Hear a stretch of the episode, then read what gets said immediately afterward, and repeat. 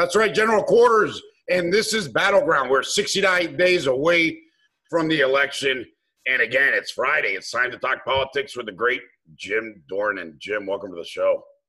Thank you, Ivan, but it's Wednesday. Yeah, it's Wednesday. What did I say? you did I say? Friday. Oh my God, I wish it was Friday. Uh, we all do. Yeah, Although I'm telling you. starting to just run together now. That's right. Hey, um, what a difference the uh, conventions have have been. Uh, one was loom and gloom, and you know we hate America, and we're such a horrible nation, and we're racist, and it, it just just a tragic, tragic, uh, you know, narrative. And you know, yesterday, Tim Scott, Nikki Haley, um, wow, just home runs, man. Uh, you know, uh, Maximo Alvarez, the uh, Cuban American um, man, just just home run stuff. And then I guess last night, um, you know, everybody's praising the first lady, Melania Trump. Uh, I like Jeanette Nuñez. Uh, you know, Kim on the first night, she was great too. Uh, th- th- there are a bunch of good speeches. Um, Eric Trump's speech was also pretty good. I think it's been such a very different convention, such a different message. Um, tell us about it, man. What do you think? Yeah, I, I, I, think you're right. And I, I think it, it has to be. Um, I mean, Trump basically needs to convince people that, you know, other than this COVID, over, other than the COVID virus, things have been going pretty well, especially with regard to the economy, um, which was going very well. And so I, they need to be upbeat. And um, I like that they that they didn't, you know, blame all this stuff on the on the on the virus, but they talked about you know, the stuff that he's accomplished, which granted has been a ton, and the stuff he will do, which is which is good as well. And I, I just like the forward thinking, kind of diverse uh, uh, speeches that were made, and and you know, hitting on all of Trump's best issue areas. You know, I mean, criminal, uh, you know, criminal justice reform, the economy, the stock market. I know it's tied into the economy, but you know, people's 401ks, their standard of living, all those things. And they're hitting on the stuff that's bad. You know what? Democrats aren't going to protect you. I don't know if you saw what happened down here in D.C. Uh, the other night, but you had uh, people being attacked by Black Lives Matters people while they were eating their dinner in an outdoor cafe. I mean, what kind of positive message is that? Is threatening them if they didn't hold up the Black Power sign. You know, I mean, it's this kind of incredible, ridiculous stuff that the left is supporting that that I think gives Trump a better shot every single day. Dude, and, and the worst problem is, Jim, is that they are not saying a word. They are staying silent. So they are, you know, implicitly owning up to it and, and, and approving of it. So there's going to be a big backlash, man. I'm telling you, I feel this thing bubbling up. I feel this thing bubbling up and not, and I've said it before, man, the silent minority.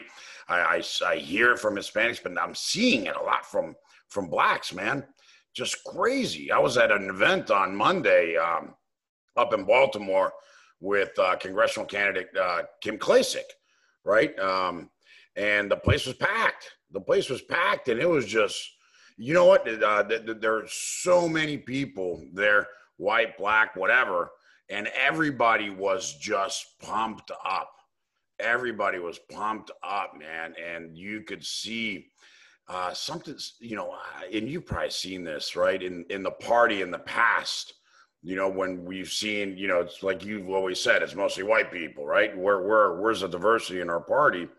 And i think it's coming around you know but in the past when we when we've seen that you know i'm hispanic so you know i'm there maybe there's a couple other ones maybe you know a few black people or something as well. Monday it was packed the majority of people were African American, of course, right? Um, you know, tons of white people, tons of other people running, uh, elected officials in the, in the floor in the, in the Maryland uh, legislation, and everybody was pumped up, excited, and it was like this new, almost like this new life. It was crazy. You shouldn't. you should. I was like, man, it, it, you know, we needed to capture this. It was just like this new party like this new feeling. And I felt that feeling across from the other folks that were there, you know, and they were just so excited, so pumped up. I think there's a lot of excitement around uh, around Kim. Um, I, don't, I, I, I I, don't know what her chances are, but man, I'm telling you, her message that night, her commercial, what she's doing, you know, I, I feel this excitement in that community that I've never felt. I'm telling you. I've Yeah, no, I agree with you. Baltimore has been, I mean, God, when I was up there doing the governor's race, uh, I think the the mayoral mayoral candidate Republican got something like nine percent of the vote in Baltimore City. I mean, um, it, it it is tough up there, but I, as we've said on this on this broadcast podcast before, uh, Kim excites people. I mean, and there's a lot. I mean, she's she needs to be the new face of the party, you know, or at least a contributing face of the party. And I I, I love her energy. I love her message, um, and and I love her candidacy. Um, it's going to take some folks a little while to come around, especially in that community. We've talked about that in that in the past as well. I mean, things need to change. I think Trump is helping that, and and and at the same time, he's doing some not great things um, with regard to race relations. And I, I wish he would. I wish he would stay the one way that's good, which he which he has it in him to do, Yeah. um, instead of you know. I know it's a minor statement on on the stuff that went on in Charlottesville, but it, it became a major statement because he never clarified it, and he he tried to justify the bad people there um, with the people that that weren't so bad. And I, you know, I just I, either he should stay away from that stuff completely, or he should do the full dive in like he does with folks like Kim Klacik. Yeah. Um, Yeah. So, you know, I mean, it it it just it's not his style, and that and I think that's what I I like the this part of the convention is, is that you know even Melania said last night. You know, you may not like the way his style, but it, you know, you know at least where he's coming from, and that's that's true. We we do know where he's coming from. We know what he's going to do most of the time. Um, some of these things have kind of thrown me off, like the Yeah. the pardon the other night. I'm not sure where that came from, but that's fine. And I mean, he's all about showmanship, as he said to me many times when I was up in New York with him. So, um, but anyway, so yeah, so Kim Kim would be a great thing. I mean, I, it's going to be awful tough, especially um, in a presidential year when when more folks tend to come out, especially Democrats tend to come out um, more so than Republicans. So especially in a district like that. So we'll we'll see. We'll see. I mean, I'm, i there is a lot more excitement. It looks like he's gotten a little bit of a bump out of this. I saw he had 52% approval in some in some poll that I glanced at this morning. So um, we'll we'll see the next two days and see how it goes. Well, you know what's really sad is to see that he actually got a bump during the DNC convention. Remember, we were saying that. I've been saying this for a while. I said it's not a matter of if Biden gets a bump; it's a matter of how many points does he go down. And um, you know, Rasmussen comes out with an approval poll of uh, fifty-one percent for Trump during the DNC.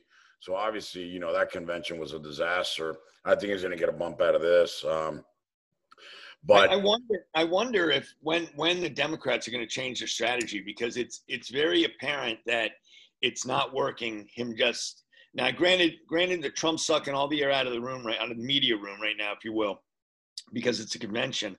But you know, the Democrats should have done that last week, right? So when we get past Labor Day, is Biden Biden's going to have to campaign. He's going to have to. Um, I just don't think sitting in front of a Zoom camera like we're doing right now is going to convince people to vote for him. Right. And you know, and and it seems like he has no intention to come out of hiding, right? I, I, it seems like that to me, and I, I just, I mean, you can speculate all you want. Maybe his health is nowhere near what they're saying it is, or Yeah. maybe he just doesn't want to take a chance. I mean, I know plenty of my friends are COVID paranoia right now too, but they're not running for president, Right. you know. And you Right. got to figure out a way to do it. Trump has. Trump's the same age as Biden. So Yeah. if Trump can do it, why can't Biden do it? Yeah. You know? Well, actually, isn't Trump? Trump is Trump is younger, isn't he? Yeah, maybe by a few years, but Yeah, nonetheless, years. they're, But yeah, they're range, the 70 same year old. Yeah, in the same range. Yeah.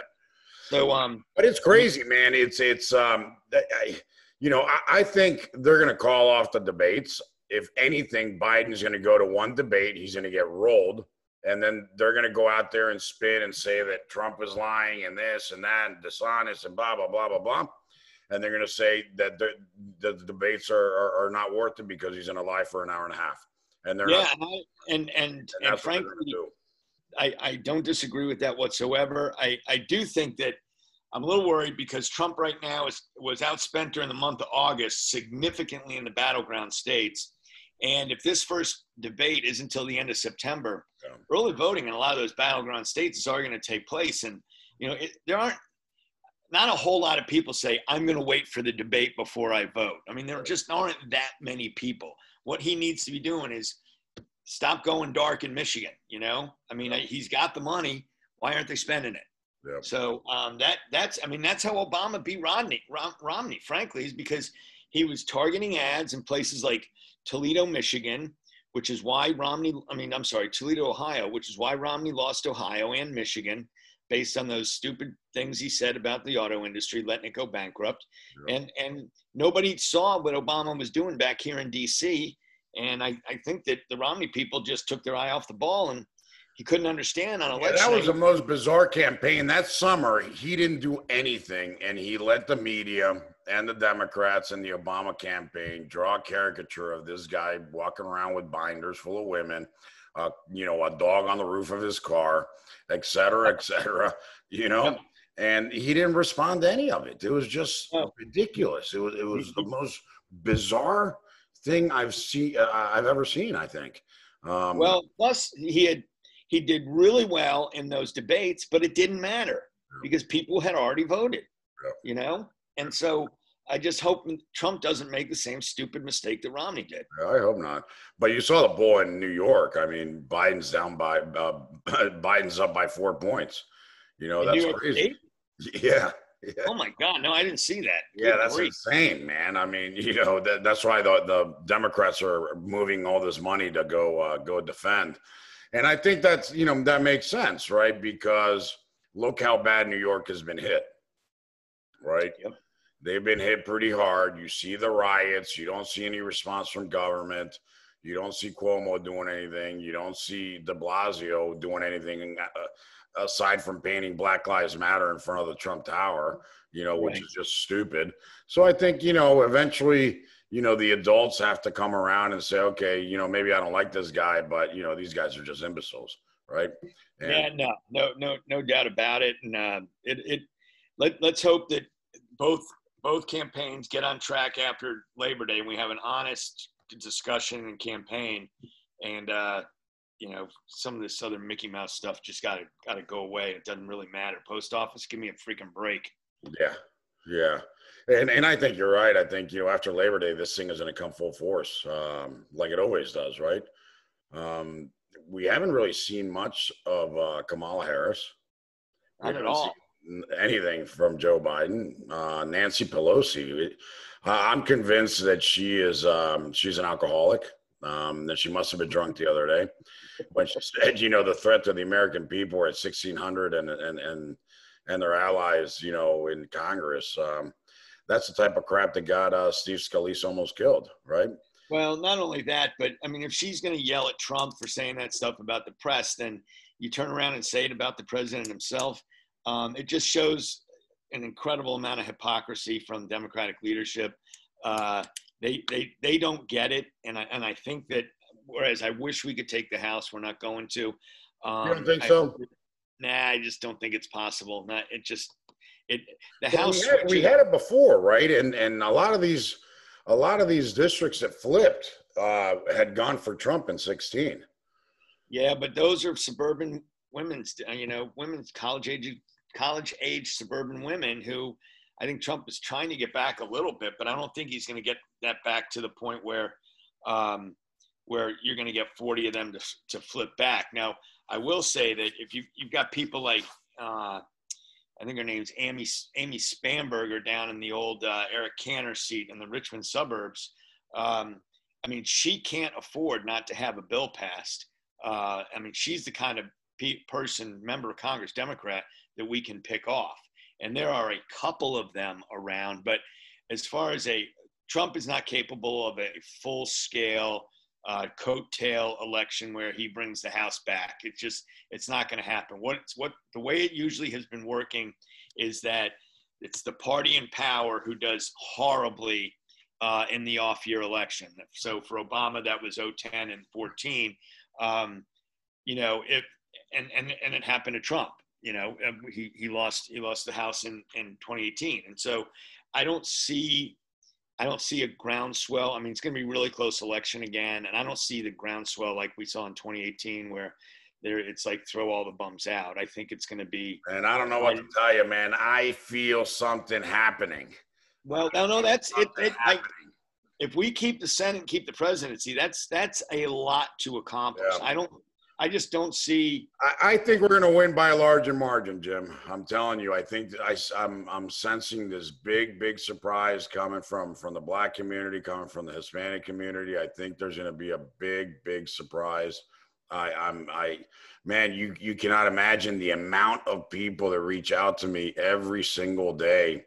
You know, and uh, and and and they tell me the same thing. You know what? I'm I'm, I'm going to vote for this guy. These guys are insane. There's no way I'm voting for you know for socialism for for this crap that you know we ran from. You know, our families ran from in Latin America. There is no way in hell this guy could do anything, and I'm going to vote for him.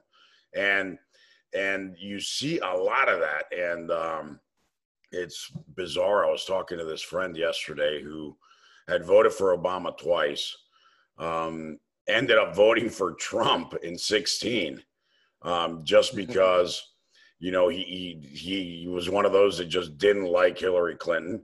Um, he was fed up with the, you know, political class. And he said, you know what, Trump isn't really an ideologue. So let's give him a shot. And now, you know, he's telling me that so many of his friends, this guy's a Puerto Rican Cuban, and so many of his friends that used to give him shit in the past for voting for Trump are now telling him, you know what, we're going to vote for Trump. We're going to vote for Trump. Well, and I, I, I think They're that not telling anybody, man. They're not telling. I think that in places like Philadelphia and uh, what are some other swing, like maybe maybe Denver, uh, where suburban women. I think that the whole Black Lives Matter thing is going to wind up hurting the Democrats. Um, but I also think if you do a deeper dive into some of their more arcane positions, um, say like Pennsylvania with fracking, um, or uh, yeah. or even Ohio with fracking. I don't think we lose Ohio, but but I mean it's certainly not going to help them. And and if Trump can hold that coalition of blue collar um, workers, yeah. Um, you know, middle class, um, you know, maybe not so college educated, if he can hold on to those folks and in some of those swing states then then I think he's got a legitimate shot. I mean, the key is going to be it's going to wind up being I think Michigan. I think Trump can win Pennsylvania. I think Trump will win Florida. Um, Wisconsin, I think he can win.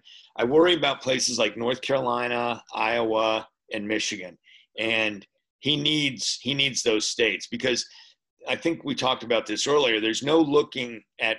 I mean, there's you're not going to get enough electoral votes out of a place like New Hampshire or New Mexico. Not that they would even go Republican to begin with. For Nevada, but right? No way. I just, yeah, I just, I mean, Nevada's gone. I mean, we've got to concentrate on what we got and how we get to 270 um, in order for for Trump to win. And I, I know that. I mean, Stepien's a good bean counter. He knows what he's got to do.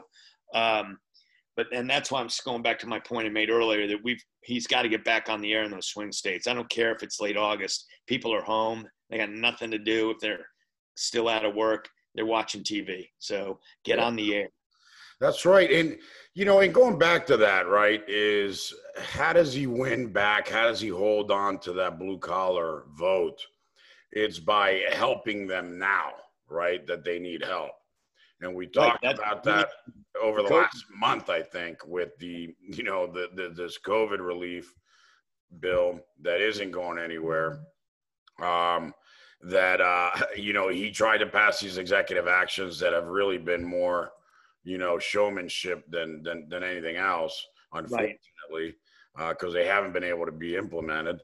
But well, that's what that's what Nancy Pelosi wants. She doesn't want him to help those people that need help. Can can Trump can the Republicans do something and put the pressure on her? I don't know if they can do that. We talked a little bit about it off camera. Well, I mean, I think we, we know what they agree to. Um, and if Pelosi wants something, whatever it is, name her most important non COVID related item in that bill because there's dozens of them. I mean, I think that I think that um, the trade off is li- limited liability on businesses, churches, and schools.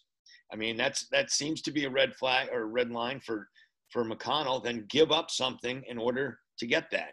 Um, I'm not saying give up a bunch of money for pensions that these awful governors have have run into the, their states into the ground on, but there's got to be something over there that's palatable enough to, and I don't think it's you know uh, required uh, mile mile per gallon to, to airlines either, which is somebody I guess the guy out in Oregon, Wyden, wants to do that. I mean, but there's got to be something in there that they can come to. Well, what are the, what are the Democrats asking for, Jim? Where, well, where, in the Pelosi, where's the divide? Where's the where's the where's the friction here?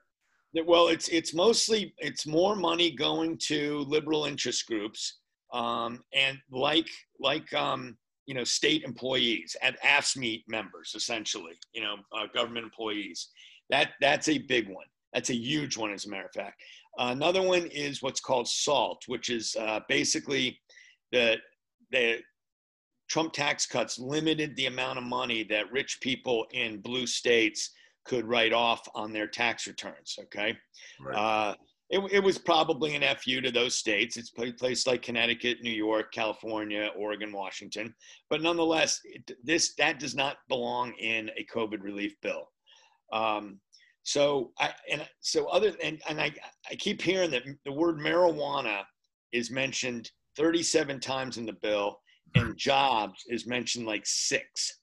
So I mean it's it's typical. I mean she pulled this crap with Obama's stimulus bill when she had tattoo removal for 2 million or 3 million dollars. And I mean what does that have to do with stimulating the economy?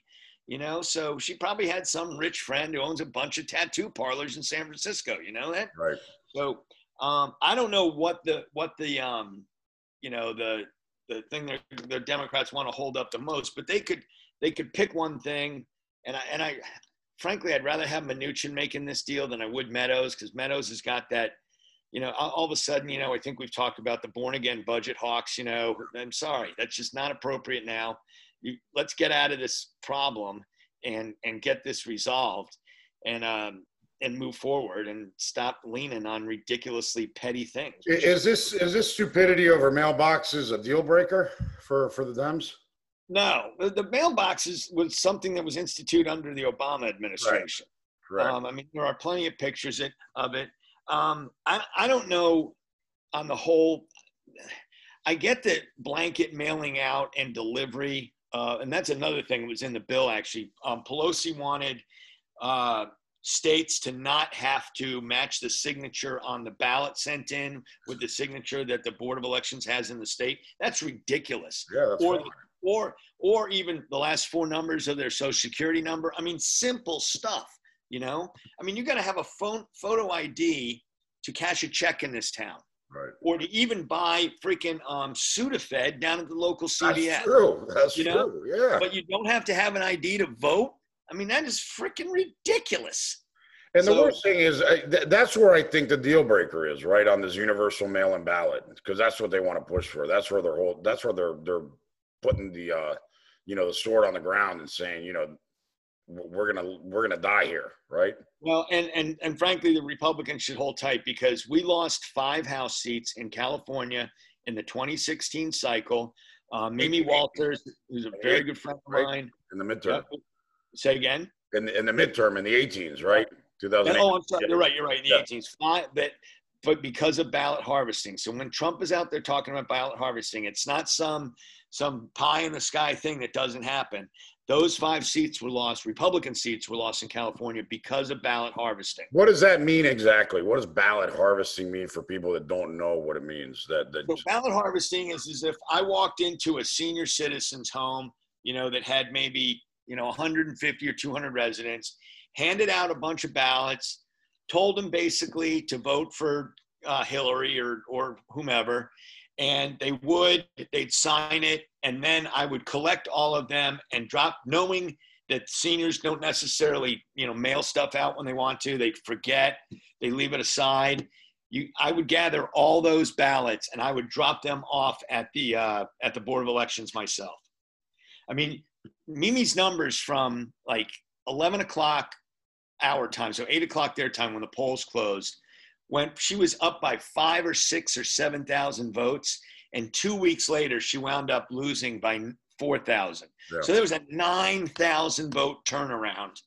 In, in, and they had two weeks before Yeah. it, you know, they had to um, drop off the ballot. So it was so bogus. total crap. It's total total, crap. total bogus. Yeah, it's insane, man. So, what are you hearing on the Hill? You're hearing something about um the third uh, September 30th CR deadline. No bill. Yeah, that's what they seem to be talking about. That's what Meadows was quoted today is talking about. And of course, you got the typical back and forth. Meadows said he reached out to Pelosi's office. Pelosi's spokesman said we got a message that he wanted to he wanted to make sure he had the right number, and that's the last we've heard of him. So, you know, God knows what kind of games they're playing right now. There's just not a lot of love lost at all between Pelosi in the White House, and you know, throw Schumer's stupidity in there as well. And you know, I can understand why they don't want to deal with him, but the problem the problem is they have to deal with him. We got to get this. We got to get something done here. yeah. Schumer's just an imbecile. I mean, that that dude. I, you know, it's just Oh God, he's God. awful. that God is awful. absolutely ridiculous. Yeah. So, what do you see? What how do you see the rest of the week playing out, Jim? Uh, I, I think that the base is going to be very happy with with, with what they're seeing. Um, you know, others like you and I are going to watch and kind of roll our eyes and say, okay, yeah, I guess they have to do that. Both sides do, and then we'll see who's serious after after Labor Day. I think you're going to see a a week long lull, although I think Trump will try it to have it not be a lull. But um, but I mean, we've got you've got two two and a half months to you know sprint to the deadline, and you know I think that we ought to just I mean it was smart to just kind of regroup after the convention, run ads where you need to run ads, and figure out exactly where you're going to get votes that you need to get. And in, in What's the party doing? What's the party doing as far as uh, registration? Actually, they're doing pretty well. I heard their registration numbers are better than the Democrats right now in swing states. Right. So, uh, you know, I think I told you Ronna lives in my building. She seems really pleased. I talk to her every every now and then. Um, so that that's a good thing. Uh, they've just got to figure out. I mean, just like every political operative does, they've got to figure out how many votes they need in each state, and that's not a difficult number to figure out and how they're going to get them and where, where they're where they are and how they're going to get them. And I frankly I think that the digital operation that the Trump campaign has in place is is outstanding. It's how he won in 2016. I think they'll probably tweak it to make it even better this time around. Um, and again, I think it's going to come down to to places like I mean, don't believe one word of Texas or Georgia. Not in a president. I was about to ask you that. You read my mind. Hey, but I meant it. I, I I was in a I was in a meaning in satire in pure jest. You know, I was going to ask you. So, what is this thing about Texas and Georgia going blue? Uh, No, that, that is pure fantasy. Uh, granted, the, the demographics demographics have changed in both states. We've seen that just by the House vote in 2018. But I mean, those for presidential, there's not a prayer that that happens. Not a prayer. But it again, we'll go to the states that Trump won, and right now Biden's up in now margin of error in a couple of them, but he's up in swing states that that, that Trump won. So they've got they've got their work cut out. you got to look at the oversampling too. They're oversampling Dems by a lot. Well, that's true too. That's the there's something to be said for that. You know, um, what what role is the uh, are, are these digital platforms going to play in the election this time around? Now that they're more, uh, or not more, now that they're 100 percent out there and open pro Biden. And the other question is the media. Um, we've always known that the media has always been anti-Republican, pro-Democrat. With this president, it is gloves off. It is they're not hiding that fact uh, to the point where CNN was saying that they should broadcast the convention with a delay so they could fact check it. You I know, noticed they didn't say that about the Democrats. Right. Well, how come they didn't say that about the Democrats, right? And that they were going to have all this stuff. It, it's you know it, it's pretty amazing. And you saw that tweet about you know when Nikki Haley said America's not racist. That one pundit said coming from a white woman. Um, Yeah, You that's how that's how blinded they are. They can't even see the forest for the trees. you know, well, let me let me deal with so far. Let's let me deal with digital first, and I'll deal with the media because that's I much gave you a lot there. Sorry. no, that's all right. Uh, so on digitally, um, I can tell you something that we did um, in my most recent campaign, the one out in Oregon, is that we geofenced two counties with a specific message regarding my candidate, and um, if I had more money, I would have been able to do all counties. But these are two of the largest counties in the district, and we we mimicked Trump's operation around the country in those two counties, and we wound up getting 40% in one county and 38% another county. This is with 12 candidates in the race, wow. and the winning winning margin county or district wide was 30 31%. So I guess what I'm saying is is that um, what they are probably doing, and I'm, I'm not, I don't have any prior knowledge to this. I'm just guessing based on what we did, is that they are geofencing um, different areas of the country, um, hopefully the suburbs, in my opinion. Um, but they're also probably, and then targeting a message to those specific voters. In other cases, we were able to do that with, we geofenced every church because Jason was an evangelical or is an evangelical, and we we sent each one of these churchgoers. Now this is at the beginning of COVID, so it probably wasn't as effective after they shut down all the churches. But we we with a pro-life or or pro-evangelical message um, towards those voters, and and we we think we turned them out, but there were we just again there wasn't enough money at the end, and we we we ran out of voters essentially. So um, what, I think that Trump is probably doing the same thing, and that's why that's why they keep saying they can grow their base. Um, I'm not sure they can, but um, if if they if they can, it's going to be by a few voters. They've got to change voters' minds in order to win right now. Uh, Going to the media, I think the media has less of an impact than they think they have. I think that if you're watching Fox, they're trashing CNN, and if you're watching CNN, they're trashing Fox and then MSNBC is its own little you know entity over there. Um, I think people get news where they want to get their news from. Um, I don't. I mean, I'll switch over to CNN just to see what they're saying, but I know very well that they have a bias, and so I think that most informed voters know that as well, and that me and the media is getting to know that, and they're getting pissed off that they have less and less influence than they used to.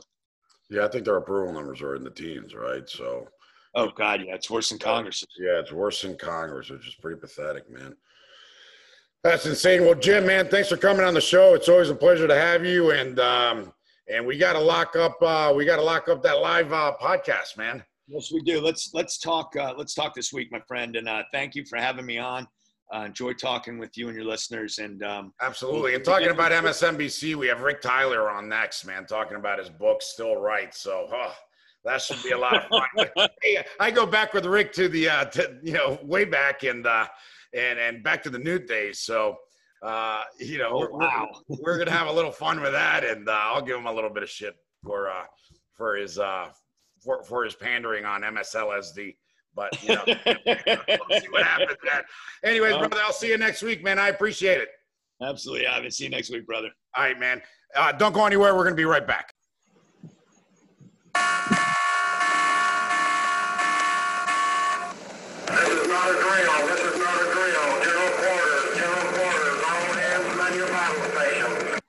That's right, General Quarters, and this is Battleground. And we are 69 days away from the election, and we have a political animal, a stud in politics, Rick Tyler. Hey, Rick, welcome to the show, man. Uh, we go way back, I guess, uh, to, to, to the Newt race back in 11. Um, and, man, I've been following you for a long time, uh, still do. You're a stud. Uh, I know we don't agree on uh, on what's going on today with this president, but uh, I know we agree on just about everything else. So, first of all, congratulations on your book. Um, I couldn't have asked for a better deal. Under two dollars an hour for you to read for me for eight hours. That was fantastic. I appreciate it. the cheapest I ever worked for. Absolutely, man. Thank you very much for that. That was that was amazing. Uh, man, tell us about the book. Uh, well, everybody should really read that book, by the way it's great to see you, and it's great to be back with you. And, and congratulations on on a successful podcast. And I appreciate you having me on. Um, you know, I wrote I wrote Still Right um, because I wanted to kind of lay down a marker of what I believe conservatism was and still could be. And and mostly I I, I re- wrote it because I really believe, I, and I know as you do, that conservatism can actually be and is an attractive governing philosophy. Um, you know, it gets demonized by the left. Uh, and to be fair to them, the, the right demonizes progressivism. That's also a rational uh, philosophical governing philosophy. It's not my philosophy, and it's not yours. Um, but there are many countries that will operate under socialism. My, my, contention is they would operate so much better under a conservative philosophy, and I wanted to write the book to explain why. The second reason I wanted to write is because there are some policy disagreements that I'm having right now with our the current administration and the Republican Party, and and kind of lay down a marker there to say, you know, if we really do believe in conservative philosophy uh, as a governing philosophy, we ought to adhere to these principles because in the long run, I think they're just much better for economic prosperity, uh, and that that takes the form of free trade, healthcare, immigration, uh, and trade. So, so that's really why why I wanted to look why I wanted to write the book, and I appreciate the opportunity to come on and, and explain it. No, absolutely, Rick. And, and, you know, like I said, thanks for reading the book for me, uh, to me. It was fantastic. Um, one thing I, I, I want to talk about. That was a challenge, by the way. That was not easy. I, I will tell you, I, here, I've, I've never told anybody this in public. my wife knows about it. But when I went to read the audiobook, I felt very guilty going in because what I thought in my head was, I, I want to do this. I want to try this. It's probably going to fail within the first hour, and then they're going to have to hire somebody to do it. I, I really didn't think because I'm not a strong reader out loud. I just never never been. Yeah. And I had this fantastic director. Her name was Elise, and um, she just got me through it. And she taught me so much about how to read effectively out loud. And we actually did the introduction, the preface, and chapter one over again because I had so markedly improved by the time I got to the last chapter that we went back and redid them. And um, but I was just so grateful for the production and the, and a, a, great director made a huge difference. Yeah, that that, that was really cool. I, I, I love the audiobooks because you know you, you can be multitasking, right? While you're hearing it, like I'm on my desk, I'm at my desk, and I have, you know, I I have Alexa, you know, on listen yeah. to you, right? And um, and and and I can get both things done, which is pretty cool. Or at night, you know, I put on my earbuds and and and and listen to a book. Um, because sometimes, you know, with the light, my wife will be like, turn off the light or whatever, right? You know, like like typically happens. So audiobooks are fantastic. I've, I've listened to hundreds of audiobooks and I I listen all the time because my commute is so long in yeah. general. So I yeah. I can knock out a lot of books um, just driving back and forth. Exactly. Um, and and you know you become a sort of a critic of the people who read, right? Because they're they're because it is such and that's why I wanted to do it because such a it's such an opportunity uh, to you know it's really intimate being in a car which is where most people listen to audiobooks just speaking and talking uh, to having the author talk directly to you yeah. my brother-in-law who i'm very close with called me and he said i thought the audiobook was fantastic the only weird thing is I, I kept wanting to interact and realizing you weren't actually in the car with me right yeah I, well when you were talking about trade i was like i was about to interrupt you you know, on a couple. like, Wait. No, no, no, mean none of that. You can pause. You can pause me yeah, or delete oh, me. wait a minute. Wait a minute, Rick. You know, interrupt me. I, I, felt like we exactly like like like you just explained. Like I felt like I needed to interact with you and pause you and you know and then and say no no no but wait you know? And well, we can uh, do that now. exactly. But you know what? I'm tra- first of all great book man. Congratulations. Loved it. Uh, you need to keep keep coming up with stuff like that. I really appreciated the uh, the stuff that you talked about. Um, you know, when, when, you were with Newt and when you traveled and did events and all the stuff that you learned with him. I mean, I, I still think he's probably one of the smartest guys you know uh, to ever walk into any room. Um, and and and obviously just a political political machine. Um, uh, you know, when when you explained how you know 20 years or whatever it is later after being speaker, he's still relevant you know, and that's so key because it's so true and um, and just goes to show how powerful he is, really. You know, well, it's a hard thing to do, and I, I realize the secret of, of that, and that is, um, dude has a speakers bureau, and I used to work with that speakers bureau, and I would ask them, you know, what makes a great, what makes one of your clients uh, enduring? He says, well, I'll tell you a little secret here in Washington. Um, most of the people who come out of Congress come across the river to our office and they want to be represented by the Speakers Bureau. And they last 18 months on average, some a little longer, but most of them never last more than two years. And I was just fascinated by that. I said, well, why is that? And he and he says he was he wasn't sure. They just sort of they sort of have their shtick and then they run out of material and they're done. And I realized right then what he was saying and why it was significant, and that is politicians are used to reporting back to their constituency about things that happened.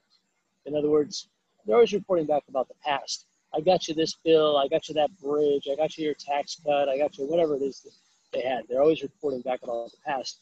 And when they're no longer in Congress, there's nothing left to report. There's nothing left to report back. And Newt's secret always was, and still is, is that he's been able to always report about the future.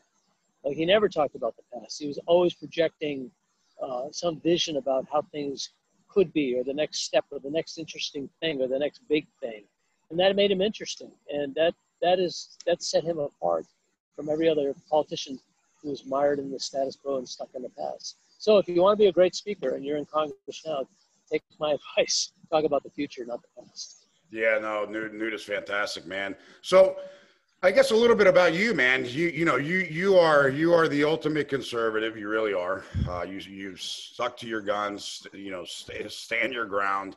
Uh, you went to the Lions Den over at MSNBC.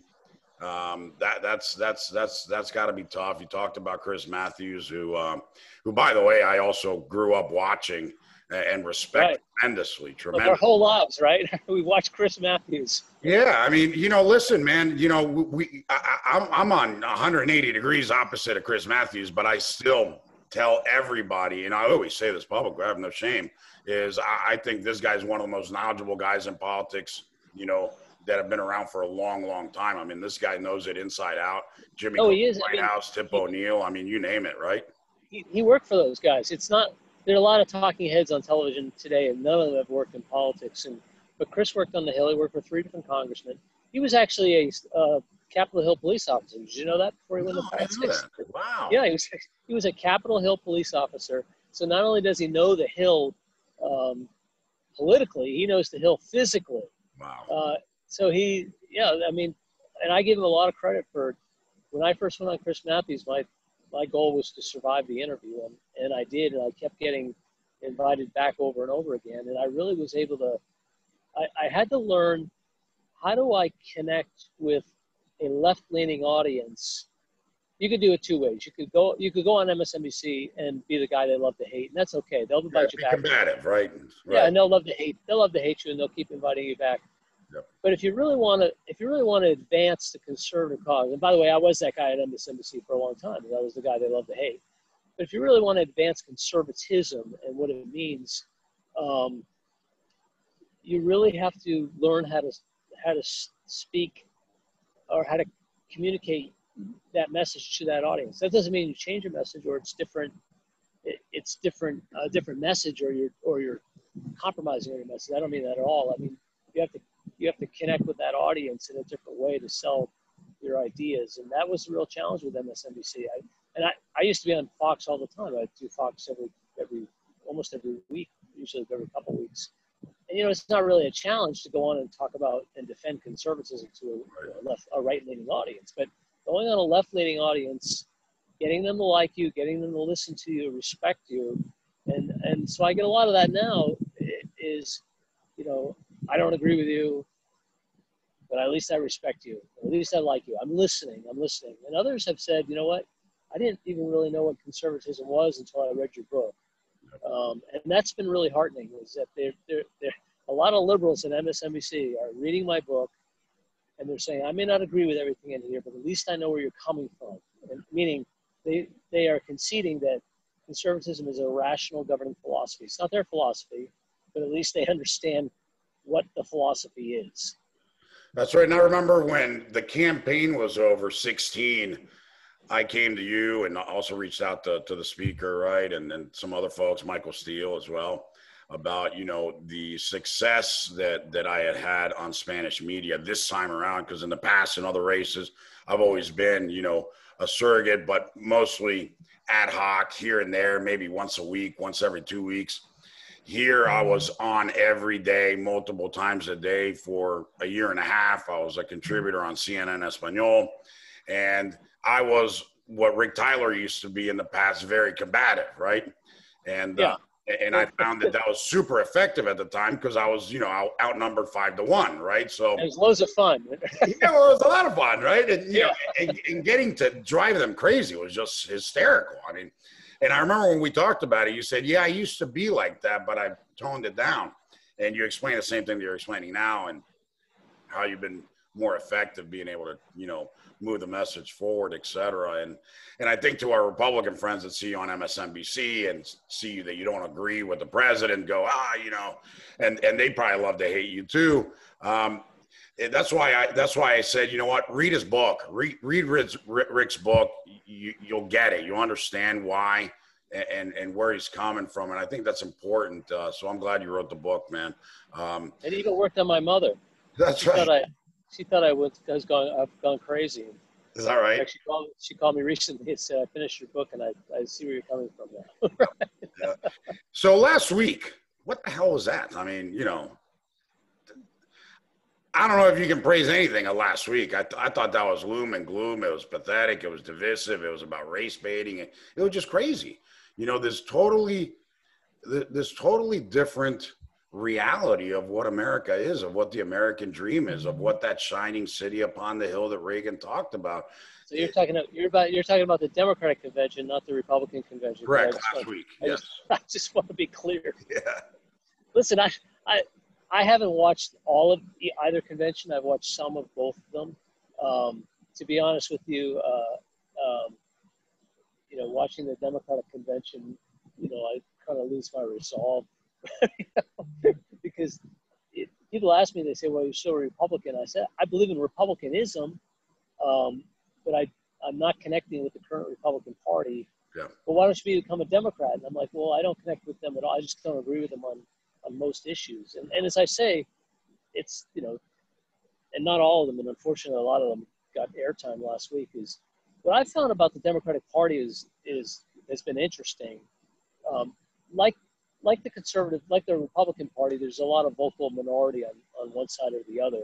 And the vocal minority on the Democratic side does define a lot of what the Democratic, what the Democrats, uh, what most people say they believe. But when I talk to rank and file Democrats, the Democratic Party is actually it's older than the Republican Party. You you wouldn't know that because they, they you know, you can look at Joe Biden and Nancy Pelosi and their ages and their leadership and, and conclude it's an old party. But there's just there's this perception that the Democrat, the Democratic Party rank and file is a young party.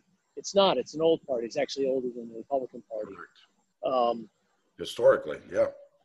Yeah, and today it is too. Even though they attract a lot more young people, there's still a lot of much older uh, Democrats. But they're not. You'd be surprised that there, there many of them are are what I would call conservative. I mean, uh, they don't believe in the Green New Deal they don't believe in a lot of the economic proposals that you see coming out. And the way I define sort of conservatism from progressivism is, you know, is in rather simple terms. One sees government as a as a force for good, and that would be the progressive model. The government can can grow and be big, and, and it can do great things for people, from healthcare to trade to wages to economic opportunity, uh, or all the rest. And so that's what they believe. And and I believe they believe that. Um, but I don't think anybody on our side has been making the case that conservatism um, is is ordered liberty. Is that's all? It's really all it is. It's um, that the free market is a force for good. And then I get in all these arguments about, well, what about greed and what about selfishness and I'm like, well, look, greed and selfishness are always going to be with us. They're always there. They're they're going to be there in the free market. They're going to be there in, in the social in socialism. But when you compare different uh, governing philosophies, uh, the free market has brought prosperity to more people in the world, more wealth creation. Uh, we're the best example of it. We're not the only example. Uh, India has seen tremendous growth in taking people out of deep uh, poverty uh, and putting them in the middle class, and that's that. Huge numbers are coming over. Um, and if you look at the United States, you know, Trump likes to say we're the greatest economy in the world. You know, he's right about that. But we were also the greatest economy in the world when Hoover was president during the Great Depression. And we've been the greatest economy in the world since, since Warren Harding in 1880 when we uh, succeeded the British at becoming the world's largest economy. And ever since then, within the economy and the world knows this, and this is why immigration is such an important issue, is that this is where you come for opportunity. This is where you come to live out your dream. This is where you come to have a chance um, at the American way of life, which is so starkly different than many of the places that people are migrating from. And so you have to look at that model and say, where in the world has uh, uh, prosperity that is wealth creation? People are confused about wealth creation. It's very simple to explain. Wealth creation is just taking something ordinary. It could be an idea or it could be a raw material and turning it and adding value to it. So my greatest, the best example is, is sand. You know, if I, if I took a dump, a dump truck load of sand and put it in your driveway, Ivan, you wouldn't be very happy with me, right? Yeah. But then I would say, I'd say, Ivan, you know, you could take all this sand and you could make silicon chips and you can put them in your in your cell phone. And there's there'll be billions of them. And through all that we're going to create this this internet commerce um, and billions and billions of transactions are going to create trillions of dollars economic growth. And you say i don't know it looks like a pile of sand in my driveway. That's wealth creation. Wealth creation is taking an innovation or an idea and turning it into something people want. Um, and because we have mostly free markets, we don't have all free markets, and I argue that in the book, because people say, well, you know, it's all about the profit model and greed. And well, the profit model is is important to the free market, but you know what? Greed has no business in in in the actual free market. And the reason I say so is that to be successful in business, you've got to think about three things: the wants, needs, and desires of your customers. Um, and that's what you got to think about every morning. What do my customers want? What do they need? What do they desire? And if you can fulfill those things, you'll be very you'll be a very successful entrepreneur. That means you got to think about other people every every single day, what they want, not what you want. The other thing is selfishness. You know, selfishness means thinking about.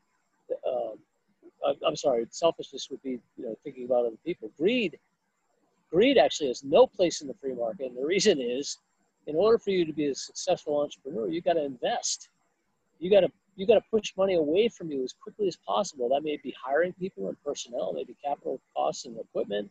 It could be distribution center. It could be all kinds of. It's very expensive. Um, people take risks. And someone someone came at me the other day and said, "Well, what about Jeff Bezos? He makes he makes too much money." And why, why does he get to keep all that money? I said, well, because he created the greatest retail distribution system known to mankind, and you didn't. Now, we can argue about the good things about Amazon and the poor and the bad things about Amazon, but you know what? Everybody who clicks on Amazon and buys a product does it voluntarily. They, they don't do it. And especially during this pandemic, everybody was shopping on Amazon, right? I mean, my only my concern is today during this pandemic is if the Amazon driver is going to hit the UPS driver as the FedEx driver tries to get out of my driveway. You know, it's it's it's uh, these are real first world problems we have here. Yep. So free trade you talked about that a little bit. You brought it up a, a couple times. I'm a free trader. I was involved in a lot of these FTAs, uh, especially with Latin America. Um, you know, especially during the Bush administration. Um, I agree with you. Free trade is good. Free trade is good on, on, on a lot of levels, but it also has a lot of problems, right? And we're seeing oh, sure. those issues right now with China. Our manufacturing is over there. You know, it, it makes us very, very susceptible and very um, at risk, right? Um, so there are some things that I don't think you want to be 100% free, even though I think you do. I mean, you want let, let the market decide. But if you just if if you don't do anything right now, like under the Defense Production Act, right? Let's say the president says, "Hey guys, you guys need to get out of there," right? China's not our friend you know, we can't have all of our pharmaceuticals, all of our PPE, all of our, you know, vital stuff made in a country that is clearly not our ally. Um, and they say, well, I don't care. You know, this is where I get the most margin. This is where I'm going to make the most money. How do you, how do you combat that argument? Because if you impose something that is not free trade, right? If you regulate it, then you're not really being a free trader, right? You're not really letting the market decide. You're not letting the market, you're not letting the market decide, and I think on balance, letting the market decide is better. But there's China brings up several issues. Um, one is uh, the current Uyghur situation, where Uyghurs, which is a Muslim minority in, in the western part of China, uh, actually live in what I would term, you know, labor camps. Yep. They're they're and they make products uh, that um, are bought and sold uh, on the, on the free market, right? That's that is not free trade, and that's a that's a moral um, decision uh, that government should address. Yep. This administration has not addressed the Uyghur situation, so that's that's one aspect. People can decide for themselves. They can say, well, but they have to have to know that I don't want to support China because of the Uyghur situation, and that is a that's a that is a moral decision on the individual basis. I also believe that governments should take a moral stand against labor camps, and that's what the Uyghurs are in. They are in labor camps. Let's be clear about it. Um, and they should. And they just did, right? And they just did recently with an example with with the gloves coming out of uh out of Top Glove. I think it's uh where the hell Yeah, is it? companies companies They're need to know. child labor, right? So Yeah, th- well, not just child labor. They're using all labor. Everybody gets up in the morning, goes to work for the Chinese government, and they don't have a say about it. It's they're, it's predetermined. Um, so companies need to know what their what their sourcing is. Governments need to know what, what the source of, of the products, whether it's late, you know, whether it's I would call it slave labor, or whether it's child labor. So that's that's one issue, and that needs to be addressed on a government to government level. The other part about uh, China Chinese trade is that you often hear that um, uh, Chinese China is stealing our technology, and to some degree that's true. But what people don't I don't think people understand is when when you go to when you do business with China, you enter into a contract with China, which does skirt the um, world. Uh, It, it skirts the World Trade Organization's rules about intellectual property.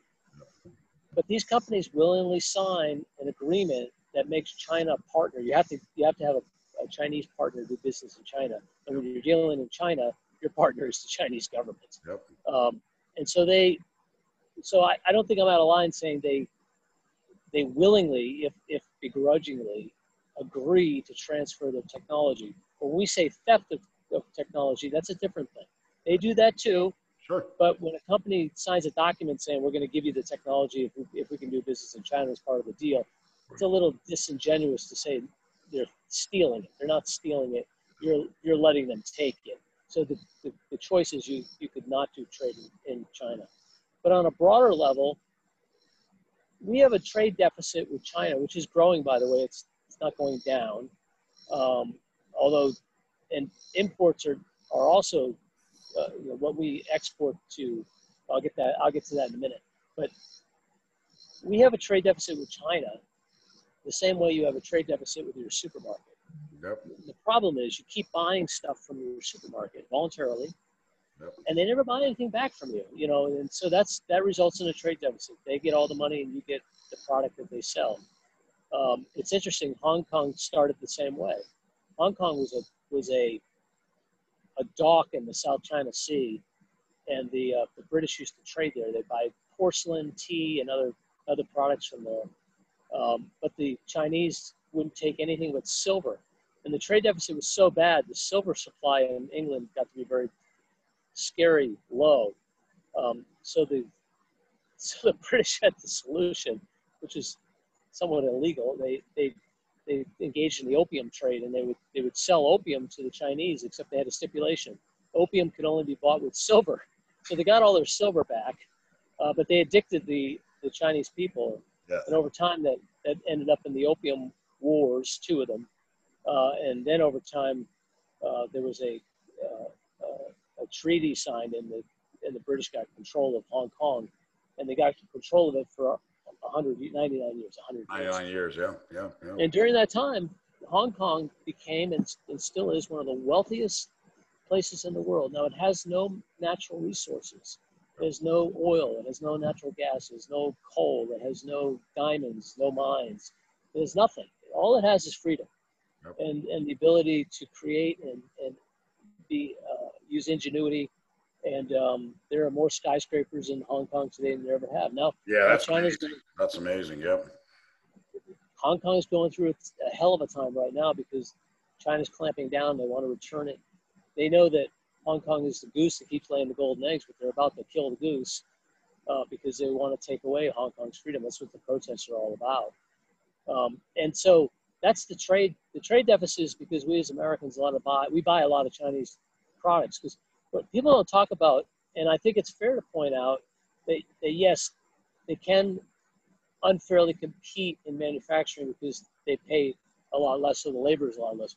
By the way, when we clamp down on China, uh, because and we say it's because of labor, the jobs don't come back to the United States. They actually go to other places like Singapore and Vietnam uh, and Cambodia, um, which also has cheap labor. So they didn't.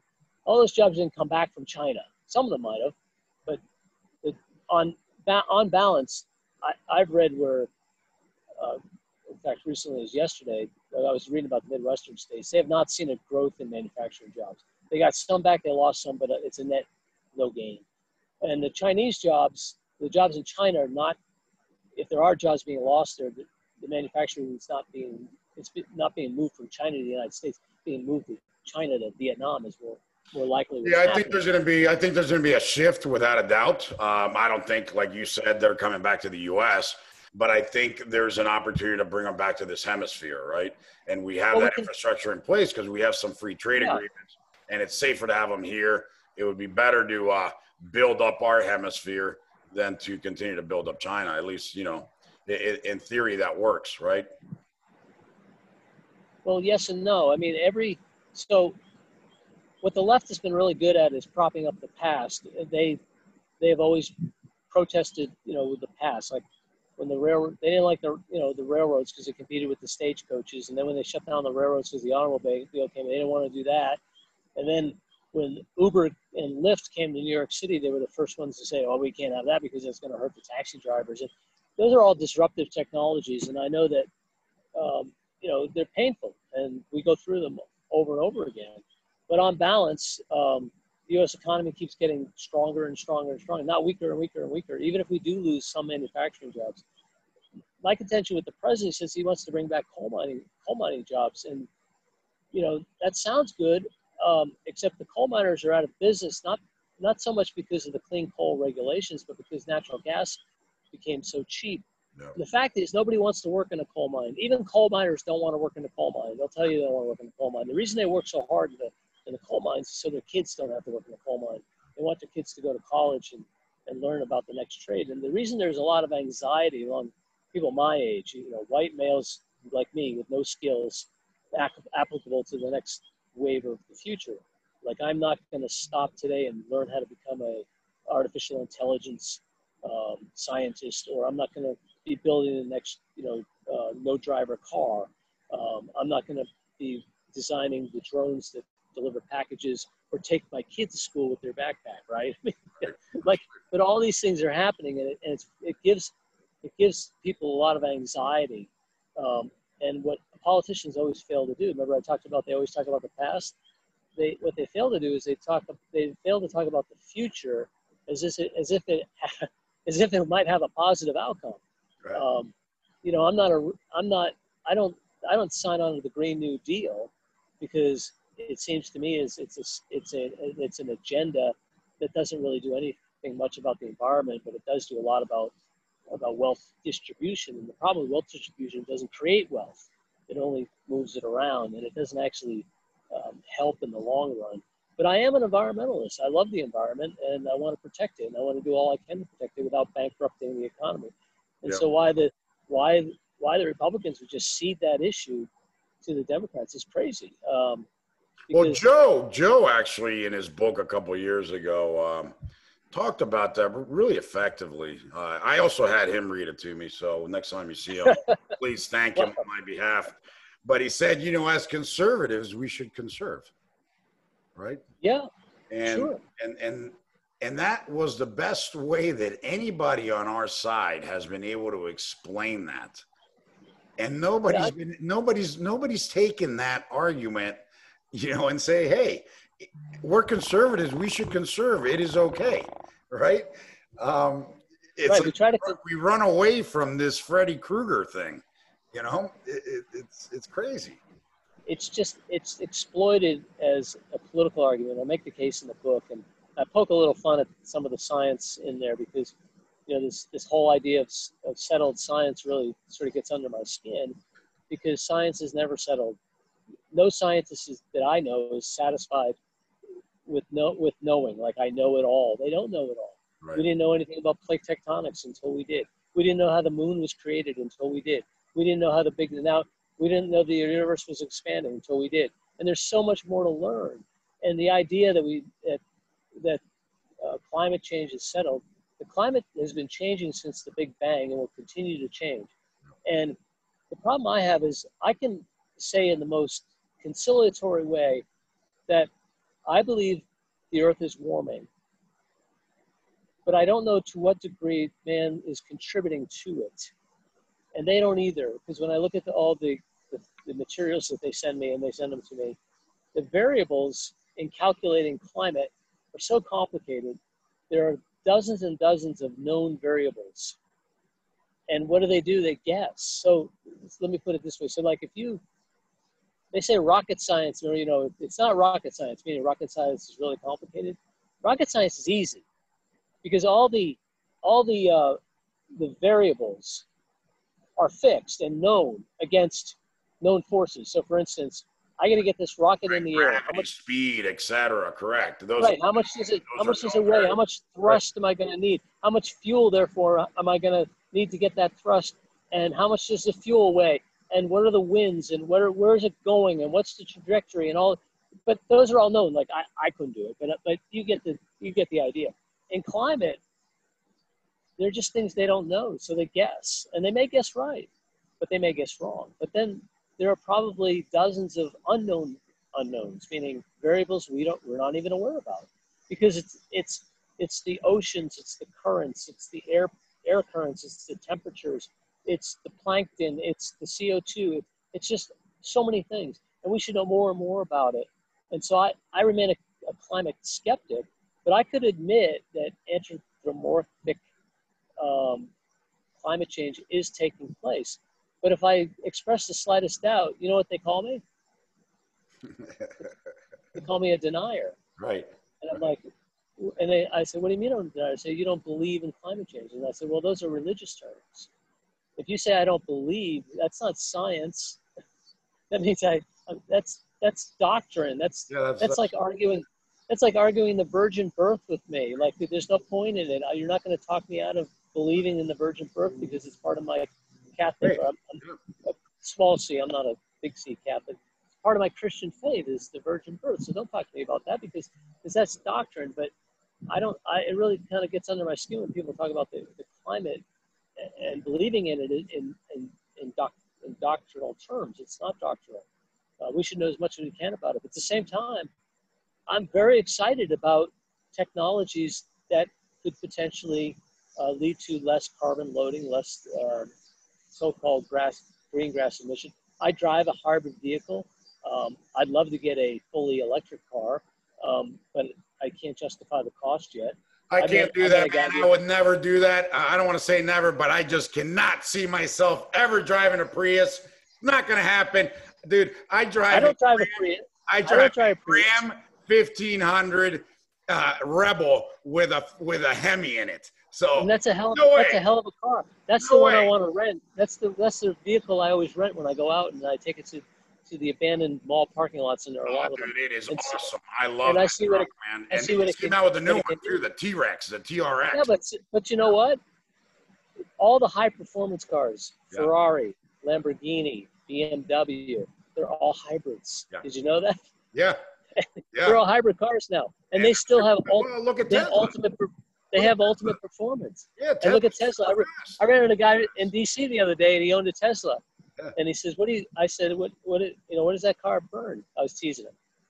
He says, "100% electric." I said, "No, it doesn't." He goes, "What does it burn then?" I said, "That that car right there, you fill up in DC, right?" He goes, "Yeah." I said, "That car burns 100% coal, because that's what DC runs on. The city of DC for its electrical needs is 100% from the coal-fired plant that's not far from the Capitol. Wow. so, so that's a coal-fired car. But look, you know, I would love to get to, you know, zero emissions, you know, and, and Joe Biden has laid out that as a goal. But if it's going to collapse our economy, then no. But I think I think we're smart enough. to do it both ways. And by the way, I think there are a lot of good paying jobs in creating the future there, but there's got to be a demand for it, and it's got to be free free market. Now the government can Yeah, help it along. hey Rick, one of the things that I, uh, you know, that that not just I, but I'm pretty sure you do, and and and, and a lot of people have a, a challenge, if you want to use that word, with you know going back into this whole trade and manufacturing and jobs, right? The jobs Yep. of the future is we need to have kids more focused on STEM jobs than these liberal arts degrees and running up these big bar tabs in the hundreds of thousands of dollars and Yeah. they can't go get a job they can't go Yeah. do anything and then they then they're out there complaining and becoming bernie bros right and and that's that's that's kind of a problem right um, how, how do we change that? There's got to be something that changes and i hate to be partisan but i am a partisan and liberals own academia and that's what they push. That's the garbage they're pushing. You know how do you how do you combat that? I think it's happening now, and it's not through it, not through any plan. Think about all the colleges right now that are, that uh, have opened, and we, we're getting all these outbreaks of coronavirus within the colleges, and they've had to quickly adapt. And it's not just the colleges. My own my daughter's a school teacher. sure she's actually a, she's actually likely I don't know yet.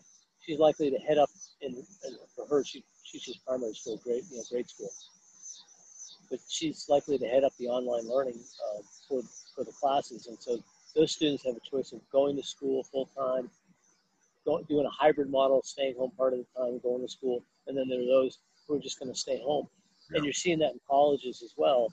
And the whole model is shifting. The idea of going to a brick and mortar college experience, I, I think that will be with us, but but we've sort of accelerated this idea so quickly that you know what you can earn a degree online. It can be a, as, as every bit as valuable as a degree of having the four-year college uh, degree. And, and I agree with you that you know you, I do think students are more aware of getting a degree that leads to marketable skills. It kind of always a little bit ticked me off when Bernie says, you know, I don't have a college personally. I don't. I didn't go to college. I keep meaning to go back, but I, I've never done it.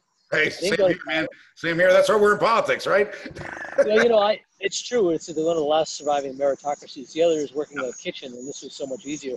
Um, but but when but you know, I paid for two college educations, by the way, not mine. Yep. Um, I pay for my wife's education. I pay for my daughter's education. Yep. They both have four-year degrees. My daughter has a master's, and um, um, I'm glad for it. And they've got their they've got their college education. Um, but uh, it you know it's it doesn't it's not everything. A college education is not everything. You can Right. do very well in the world without a college education. And you can, and, and there's tons of self-educated folks. Look at Bill Gates, man. You oh my gosh, yeah.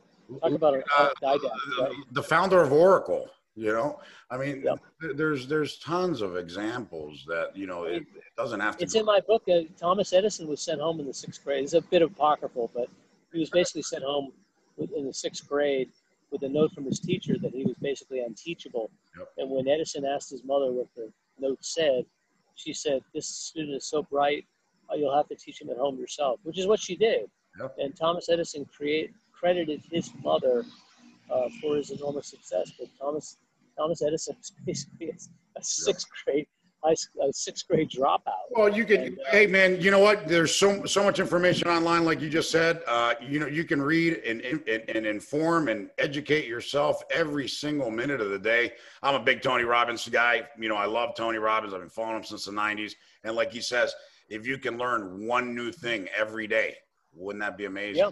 That's 300. In politics, you, you, definitely learn it, right? I mean, we're Absolutely. constantly learning about we're learning about geography, we're learning about issues, we're learning about different ethnic districts groups. and and and and, and harvest History, right. and everything, right? It's crazy. It's and biographies. Like if you are, people always ask me, well, I'm interested in politics. You know, young people say, I'm interested in politics. What can I be doing now to advance myself in the career?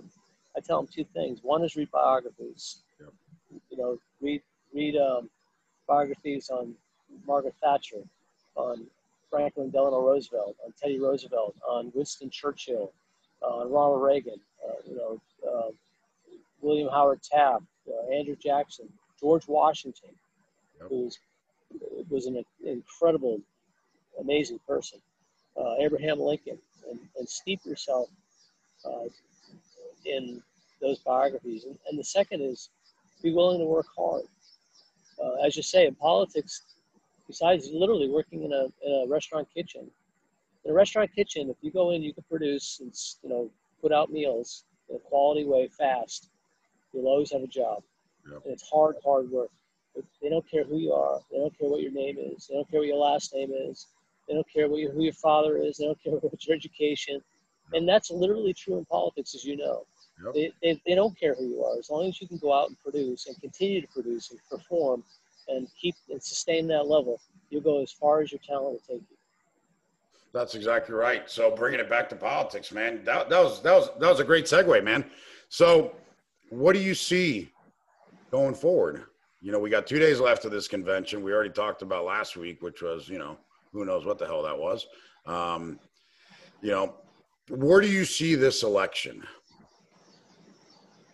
Is, there, is there a path for is there a path for Biden?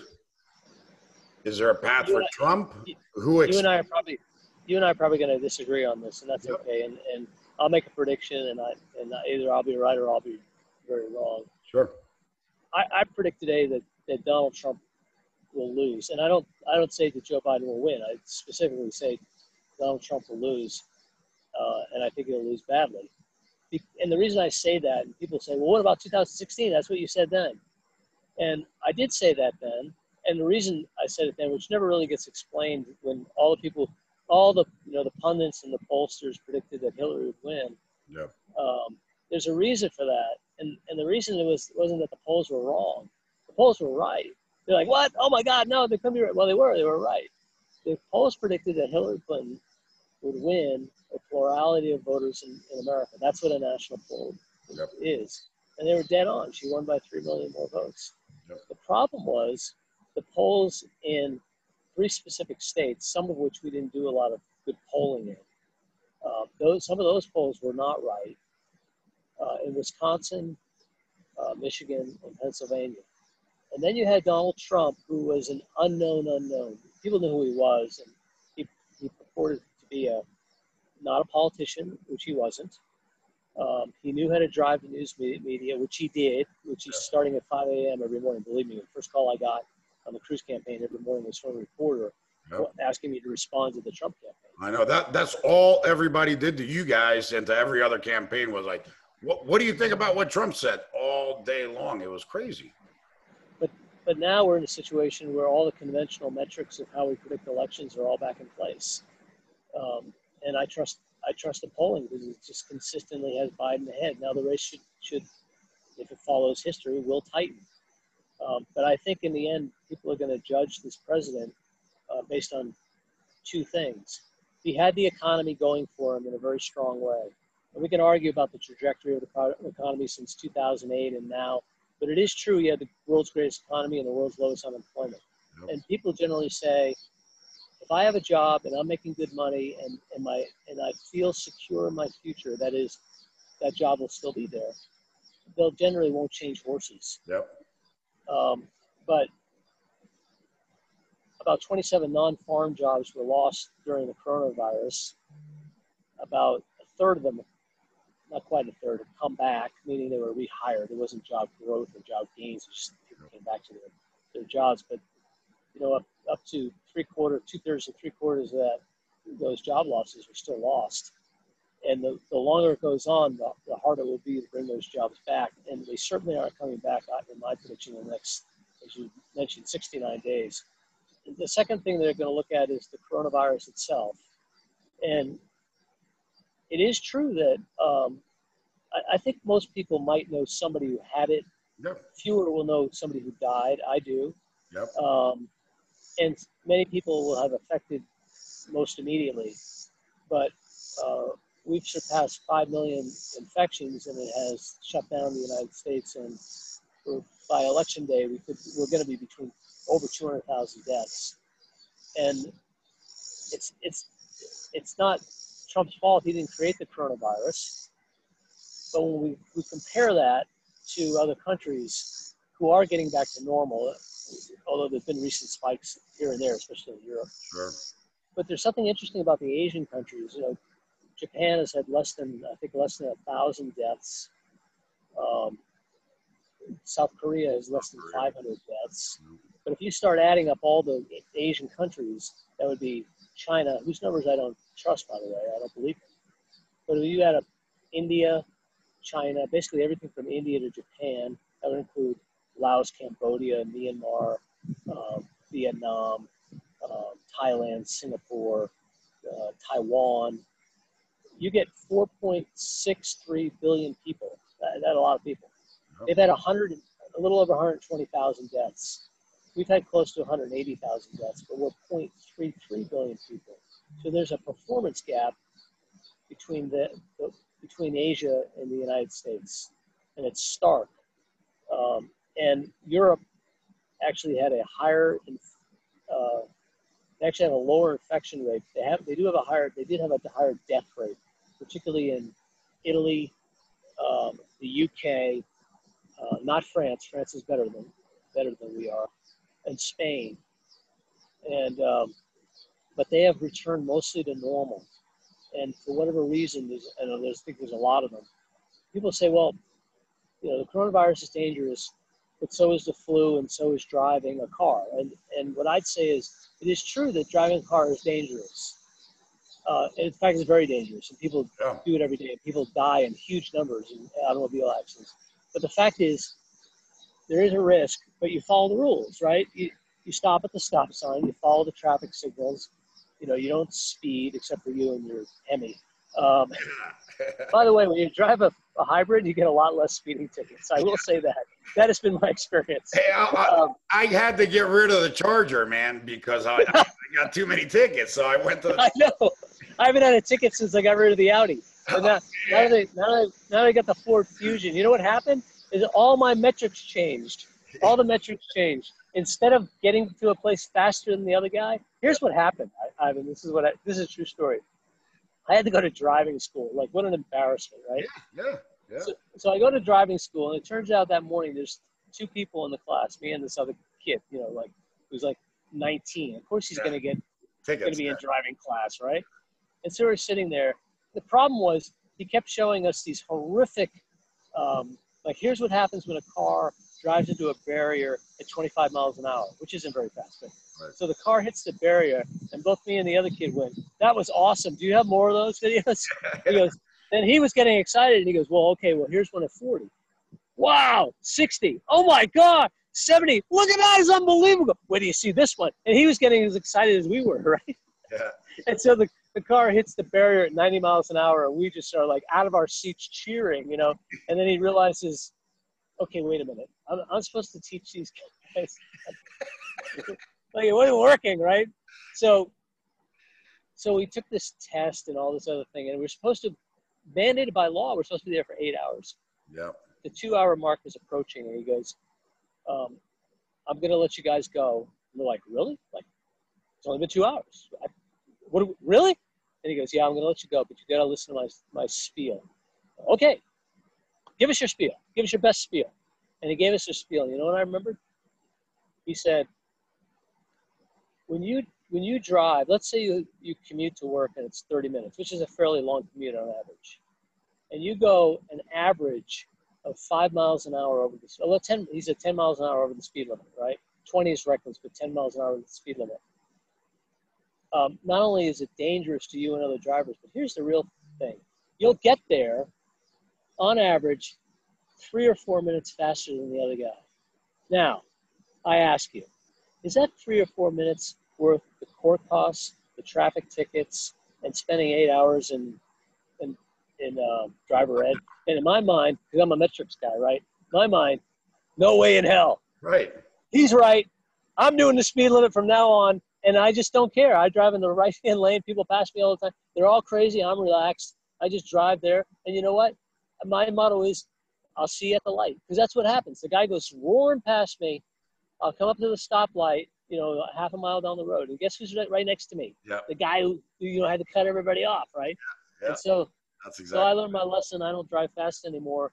Um, and and now the, now the metric is how can I get there more efficiently? So Yeah. I'm always looking at, at my because the the Prius, the Prius and the, the Fusion they have these these scores, right? And I want a good score. so I'm always going for the good score, which is all about efficiency and not speed. That's great.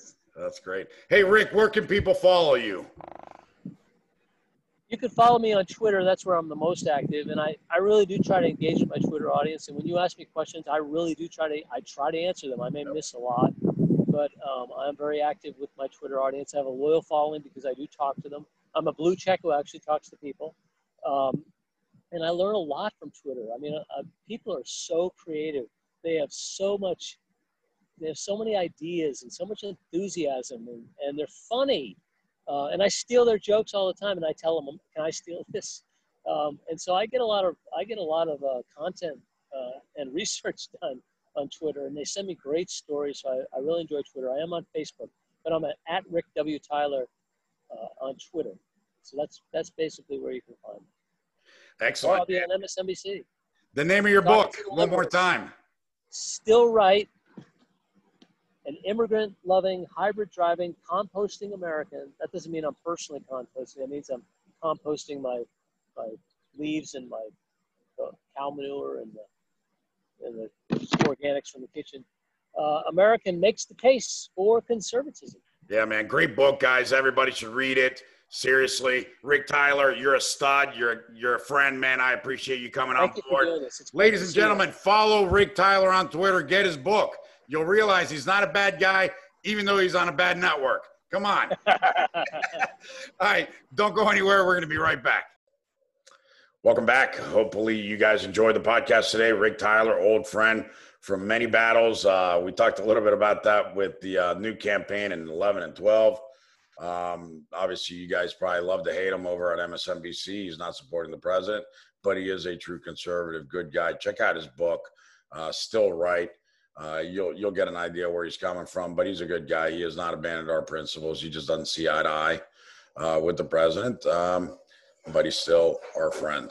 And the professor, the myth, the legend, Jim Dornan, uh, every Wednesday bringing us his uh, political take on what's happening.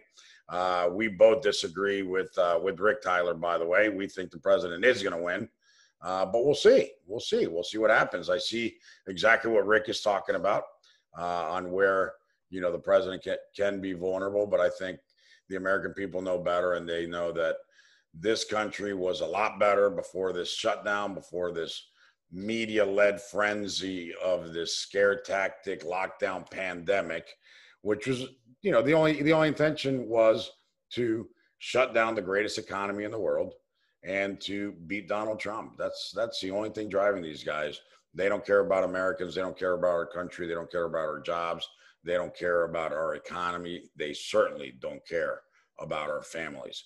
So that's why I think the American people will surprise in November. I think the silent minority is in a surprise big time with you know a, a significant amount of black voters and Hispanic voters that virtually all time highs the, that's going to be the big, big surprise. And of course, the silent majority is out there. They came out in 2016. I think they're not going to abandon the president now. I think they're going to come out stronger than ever before. And uh, it's going to be a, um, I think it's going to be a very decisive victory with a larger margin. Um, we, we are, we are definitely standing by that prediction unless something changes. But that's where we are. And don't forget to visit our sponsors. Empower America Project, empower.org, Jimmy Kemp, Tim Scott. They're doing great things over there. Check out what they're doing. Uh, great people. PaladinOperationsGroup.com. Paladin Operations Group is a secure, full, full service security firm uh, from infrastructure, dignitaries, personal protection, you name it, call them. Call them if you need help. ArmorForRent.com check them out. They got all these armored vehicles. You probably see them on our Twitter page, on our Facebook page. They've been uh, deployed in Katrina. They've been used in uh, the movie Predator, Red Dawn, et cetera, et cetera.